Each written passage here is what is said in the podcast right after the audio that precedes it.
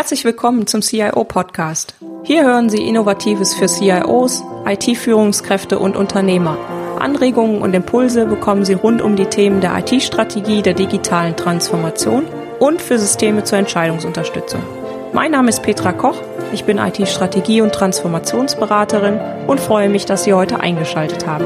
Lassen Sie sich inspirieren und genießen Sie den Podcast auf dem Weg zur Arbeit, im Flieger oder von wo auch immer Sie gerade zuhören. Viel Spaß! Hallo und herzlich willkommen zur Folge 34. In der heutigen Folge geht es um das Thema Cloud. Im Zuge der Digitalisierung und der digitalen Transformation ist das Thema Cloud in aller Munde und taucht auch überall in den Unternehmen in der IT-Strategie auf. Heute spreche ich mit Ola Fischer darüber, wie man am besten eine Migration in eine Public, Private oder hybride Cloud angehen kann. Ola Fischer ist Geschäftsführer von Claranet Deutschland.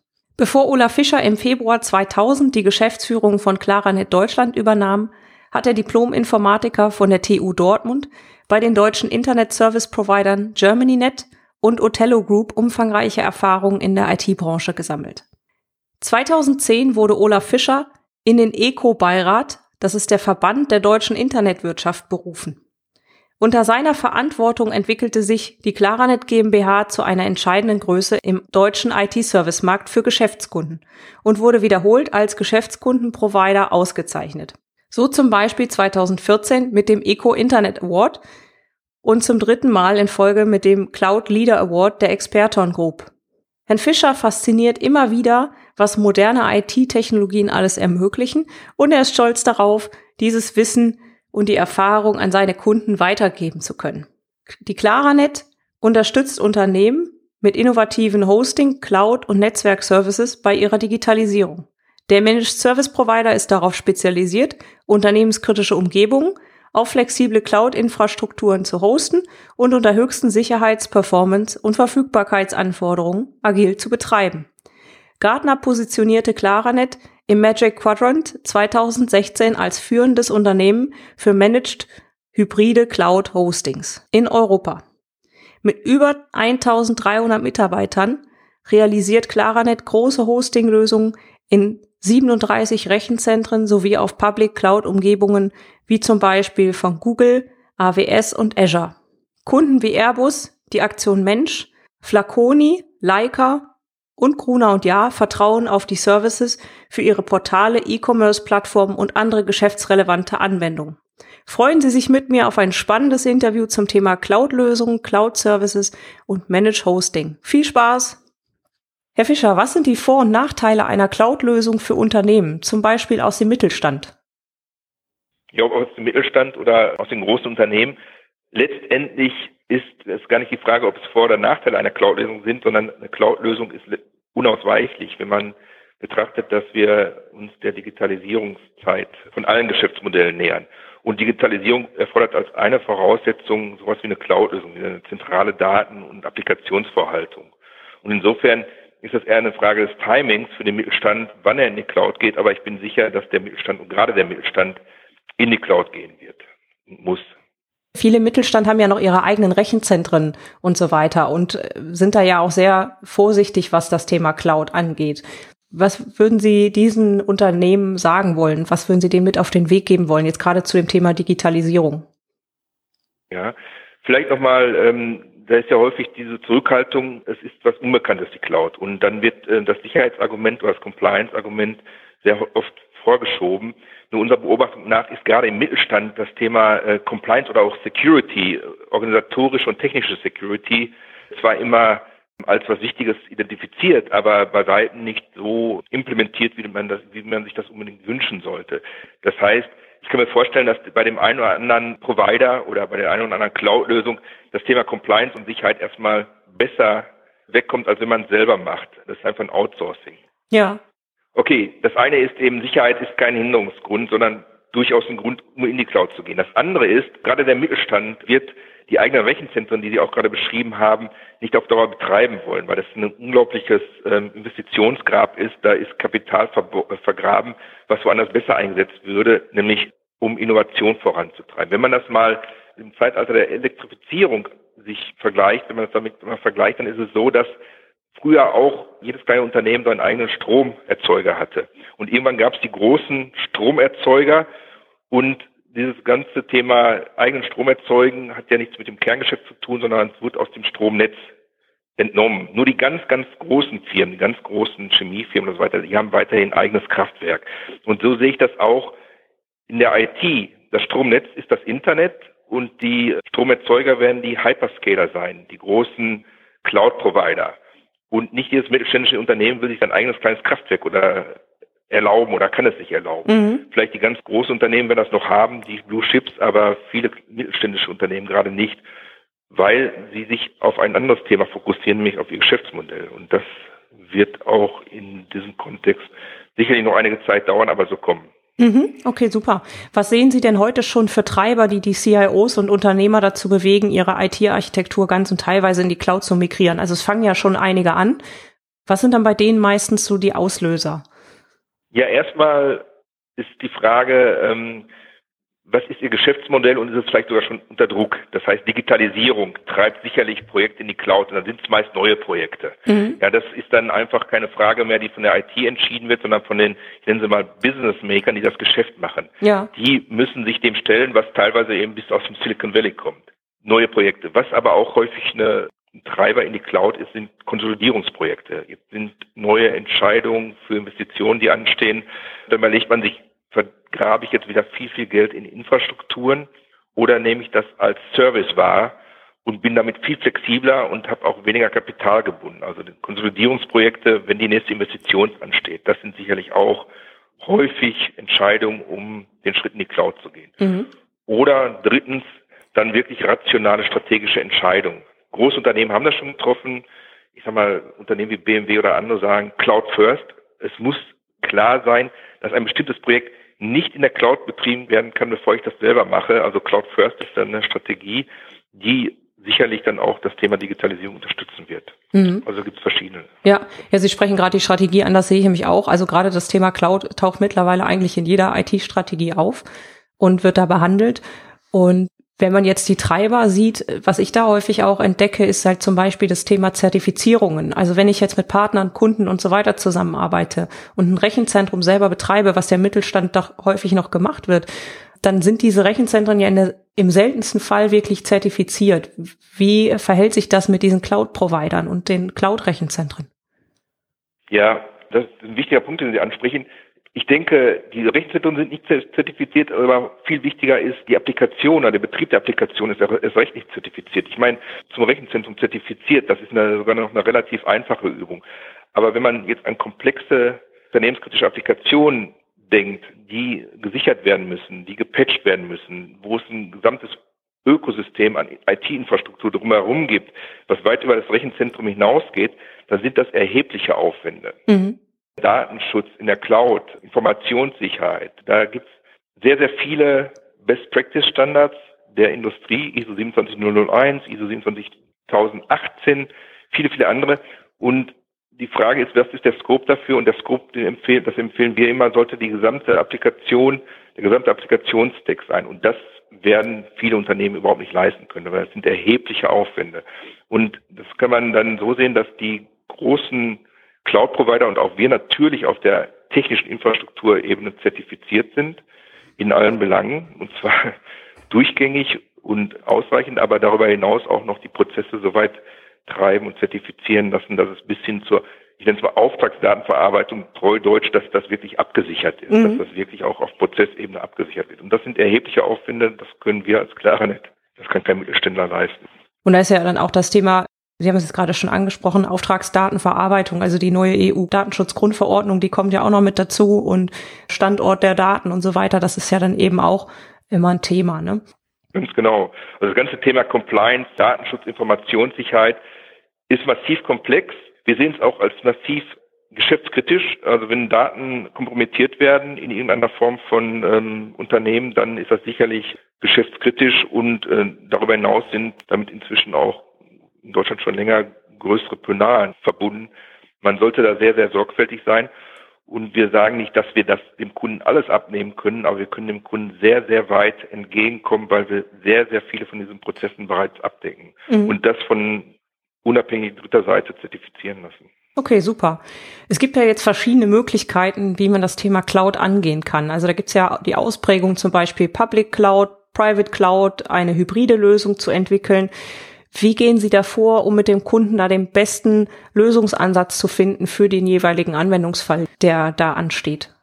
Das ist eine sehr schwierige Antwort. Da gibt es eigentlich keine geschlossene Antwort drauf. Das hat erstmal mit der Situation des Kunden zu tun.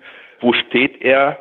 sowohl technisch bei den Investitionszyklen, aber eben auch psychologisch. Mhm. Manche Kunden sind bereit, sofort voll auf Cloud zu setzen. Ich habe Ihnen gerade von Großunternehmen diese Situation beschrieben, aber es gibt auch Mittelgroßunternehmen, die das bereits machen. Äh, bei anderen, die tasten sich wirklich erstmal ran. Wir sehen auch die Märkte unterschiedlich. In Frankreich ist man da sehr, sehr viel offener beispielsweise als in Deutschland.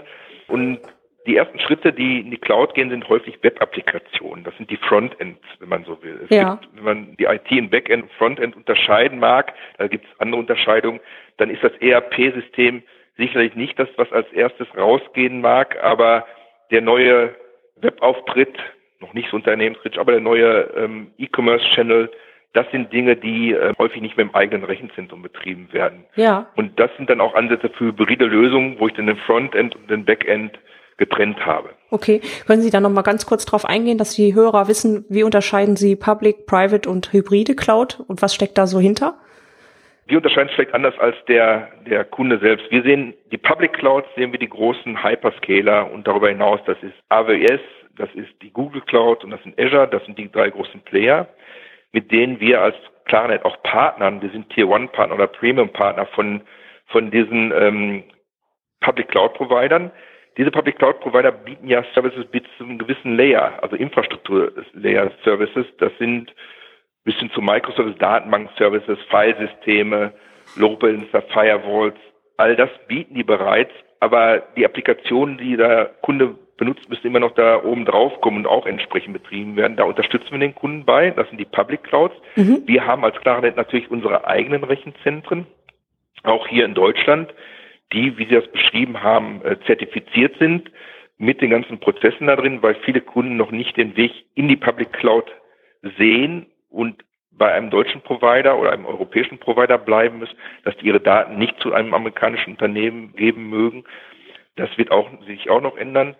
Und Private Cloud ist dann in unseren Rechenzentren dedizierte Infrastruktur oder zumindest logisch getrennte Cloud-Lösung von anderen Cloud-Lösungen. Also auch wir haben Public Cloud-Ansätze, wenn Sie so wollen, wo wir einfach Chat-Infrastrukturen haben und verschiedene Kunden auf diesen Chat-Infrastrukturen betrieben werden, sich selbst also managen oder von uns gemanagt werden. Aber es gibt auch wiederum häufig aus lizenztechnischen Gründen die Notwendigkeit, eigene sogenannte Pods, also Hardware-Inseln aufzubauen, um dort ähm, seine Microsoft oder andere Lizenzen dann, die man aus dem eigenen Rechenzentrum mitgeht, auch ohne Probleme betreiben zu können. Das sind dann Private Clouds. Mhm, okay. Ja, also genau, dazwischen gibt es hybride Ansätze. Okay, super. Sie haben es gerade schon angesprochen, Managed Services. Das ist ja auch immer so ein Begriff, der da direkt mit reinspielt. Da haben Sie eben auch schon gesagt, es gibt ja quasi Infrastruktur as a Service, Plattform as a Service, Application as a Service und eben dieses ganze Thema Managed Service, wo der Provider eben schon gewisse Sachen steuert. Wie sehen Sie das bei den einzelnen Themen? Was steckt dahinter? Was macht dann der Cloud-Anbieter im jeweiligen Fall? Und worum muss sich der CIO mit seinem Team noch kümmern? Ja, das ist eine ähm, sehr komplexe Frage und da gibt es auch nicht eine ganz einfache Antwort. Also häufig wird es überschätzt, wenn man in die Cloud geht, was dann gemacht wird von den Public Cloud Provider, ich nehme jetzt mal die Public Cloud Provider, das ist mhm. sehr, sehr klar zu definieren und was nicht gemacht wird. Und das ganze Thema, was nicht gemacht wird, das hat sicherlich mit Security, mit Application Management, mit Überwachung, all das zu tun, sondern da werden die Infrastrukturen gemanagt. Es gibt schöne Schaubilder, die ähm, wir auch in unserer Präsentation haben, wo wenn Sie sich das so als Schichtmodell vorlegen, welche Schichten von den Public Cloud Providern abgedeckt werden und welche nicht. Ja welche theoretisch von dem Kunden abgedeckt werden. Und da ist dann eine Firma, ein Managed Service Provider wie Claranet natürlich ähm, perfekt so aufgestellt, dass wir genau diese Schichten, die der Kunde wiederum nicht von den Public Cloud Providern bekommt, auch von uns bekommt. Das heißt, wir managen die Datenbank, wir betreiben die Applikation, die E-Commerce-Applikation, wir überwachen die, wir machen das Application Performance Management, wir helfen dem Kunden dabei, seine Deployments, seine Software-Updates agil zu gestalten durch DevOps-Konzepte mit dem entsprechenden Tooling. Wir schützen die Applikation Farm oder die Applikation mit ähm, Security Compliance Prozessen und Maßnahmen. Wir überwachen diese Maßnahmen. All das wird ein CIO nicht von den Public Cloud Providern bekommen, aber eben von uns. Und da ist es auch dann wiederum die Frage, was möchte der CIO oder mit seiner IT-Organisation noch machen? Häufig gibt es Co-Management, dass mhm. man sagt, wir managen bestimmte Bereiche, zum Beispiel den Frontend-Bereich mit dem ähm, E-Commerce Anteil. Das ERP-System managt aber der CIO mit seiner Truppe noch selbst oder vielleicht sogar ein anderer Dienstleister, nicht Claranet, mhm. SAP-Dienstleister beispielsweise. Ja, da gibt's die verschiedensten Ansätze. Auf Dauer ist es aber eben so, dass die Wertschöpfung der IT ja nicht in dem Betrieb von Lösungen besteht. Und darüber muss man nachdenken. Das ist auch unsere Versprechung, dass wir die IT-Manager von dem Betrieb befreien, damit die sich auf die Innovation konzentrieren können. Mhm. So, das ist noch ein Stück weit auch ein psychologischer Weg dahin, äh, sich da, dass man da so konsequent ähm, darauf hinarbeitet in den IT-Abteilungen. Sie haben das gerade schon angesprochen, das Thema DevOps. Das heißt ja quasi Development und Operations in einem Zyklus. Was steckt für Sie da dahinter, wenn Sie sagen, wir betreiben das dann nach einem DevOps-Modell? Ja, DevOps-Modell, das hat was People, Processes und Tools. Das sind die drei Elemente, die sowohl bei DevOps eine Rolle spielen, aber eben auch ganz normal bei dem ITIL-Prozess, bei dem guten alten ITIL-Kernprozess der ja. IT. Da sind die Personen sind natürlich dabei. Ähm, bei ITIL werden die Prozesse etwas stärker betont. Das heißt nicht, dass DevOps ohne Prozesse auskommt. Und bei ITIL, das wird teilweise über Tools unterstützt, aber nicht so intensiv wie DevOps. Bei DevOps spielt die Kooperation der Developer und der Operations-Leute eine sehr viel größere Rolle, als das in einem prozessgetriebenen Idle-Umfeld äh, der Fall sein würde. Das heißt, die Leute müssen sich ihrer Rollen klar sein und auch kooperieren. Und das Thema Tooling spielt eine sehr viel größere Rolle. Da stellen wir unseren Partnern, unseren Kunden oder den Erbringern der Kunden eben Toolsets zur Verfügung, mit denen die selbstständig, was man im Idle Changes nennt, also Deployments, Ausrollen von neuen Software-Releases agil ermöglichen können. Mhm. Das heißt, sowohl ITIL als auch DevOps haben die drei Säulen, Process, People und Tools. Nur die Betonung ist bei DevOps stärker auf People und Tools. Okay. Und das hat was eben damit zu tun, dass wir, da werden gerade agile Workloads ja stärker mit unterstützt. Wenn man ein ERP-System sieht, ein ERP-System, ich weiß nicht, wie viele Changes gibt es bei SAP im Jahr? Zwei Major Changes? Das ist, glaube ich, schon viel. Major Changes, ja, da, natürlich gibt's Hinweise und so weiter, ne? aber die großen sind doch eher gering. Genau, und wir haben zum Beispiel für eine Leica ähm, deren Online-Photoshop mit aufgebaut, nicht die Software, sondern die technische Basis dazu bei uns im Rechenzentrum und haben mit dem Software-Vendor, der das, die Software dafür erstellt hat, äh, und Leica zusammengearbeitet und die haben während der Erbringungsphase, während der Aufbauphase, haben die zwei, drei Releases am Tag gebracht, zwei, drei neue mhm. Releases am Tag, ohne dass die SLAs verletzt wurden. Das heißt, wir haben denen wirklich sehr agile Methoden an die Hand gegeben, mit denen sie selbstständig neue Releases deployen konnten, ohne in irgendeiner Form eine Downtime oder sonst irgendwas zu erzwingen. Das sind riesen Unterschiede auch der Anforderungen. Ne? Wenn ich einen Shop habe, dann möchte ich ja nicht, dass der drei Jahre gleich aussieht und nicht mehr angepackt wird oder auch nicht ein Jahr, sondern da möchten die Marketeers sicherlich ihre Ideen signifikant schnell verwirklicht sehen. Und dafür sind DevOps-Konzepte essentiell. Super. Wenn sich jetzt der Kunde dazu entschließt, zu sagen, ich möchte in die Cloud gehen und sagen, ich brauche da jetzt eine gewisse Migration, weil ich habe eben nicht, wie Sie das eben gesagt haben, die neue Anwendung, die es heute noch nicht gibt, die ich in der Cloud direkt aufbaue, sondern ich habe was Bestehendes und möchte das von irgendwo aus meinem Rechenzentrum, aus einem anderen Rechenzentrum zu einem größeren Cloud-Anbieter migrieren. Welche Herausforderungen hat der CIO da zu meistern und was kann er Vorbereitungen treffen, damit das erfolgreich abläuft? Oh, das ist eine sehr schöne Frage und die ist auch einfach und doch wieder schwierig zu beantworten. Also es gibt ja drei Ansätze, wenn ich in die Cloud gehen mag, also mal ganz grob. Äh, es gibt einen Greenfield-Ansatz, das heißt, ich mache was ganz Neues, dann muss ich mir nicht so viel Gedanken machen, da brauche ich nur die richtigen Dienstleister, die richtigen Softwarebringer, den richtigen Cloud-Anbieter und Managed Service-Anbieter. Ja. Wenn ich vorhandene Workloads in die Cloud bringen möchte, dann habe ich die Möglichkeit, das eben als zweiten Fall mit Lift and Shift zu machen. das ist häufig ein Weg, der als erster Schritt in die Cloud gesehen wird, um nicht weitere eigene Infrastrukturen betreiben zu müssen. Ich vergebe aber viel der Vorteile, die ich von einer Cloud-Lösung haben kann. Also. Darf ich da ganz kurz einhaken? Ja. Lift and Shift nur zum Klarstellen heißt, ich hebe quasi die Anwendung hoch und schiebe sie so eins zu eins ohne Änderungen in die Cloud, richtig? Ja, in etwa. Das, das genau. Das mhm. ist so. Häufig hat man ja schon eine Virtualisierung im eigenen Rechenzentrum auf Basis von VMware oder oder Hyper-V oder KVM. Und diese VMs, die kann man vergleichsweise einfach zu einer anderen Infrastruktur migrieren. Also vergleichsweise einfach die Netztopologie und solche Geschichten spielen da schon noch eine Rolle und die ganze Sicherheitsthematik drumherum und die Transformation. Aber letztendlich wird eine VM, die im eigenen Rechenzentrum mit einer Applikation, einer Datenbank oder sonst was läuft und eine VM-Farm wird eins zu eins auf eine Cloud geschoben. Ja, dann habe ich die gleiche Umgebung, die ich im eigenen Rechenzentrum habe, eben in der Cloud, aber ich vergebe dann viele Vorteile, die ich in der Cloud haben könnte, wie Microservices oder Agilität oder DevOps-Konzepte. Aber das ist häufig der erste Schritt, Lift and Shift. Mhm. Und dann gibt's dann eben nach dem Lift und Shift oder statt des Lift und Shifts gibt's dann die Möglichkeit der Transformation, dass ich meine Workloads, meine, meine Applikationsfarm, meine Datenbank-Umgebung äh, schon so umbaue, dass die ein Stück weit mehr Cloud-ready sind.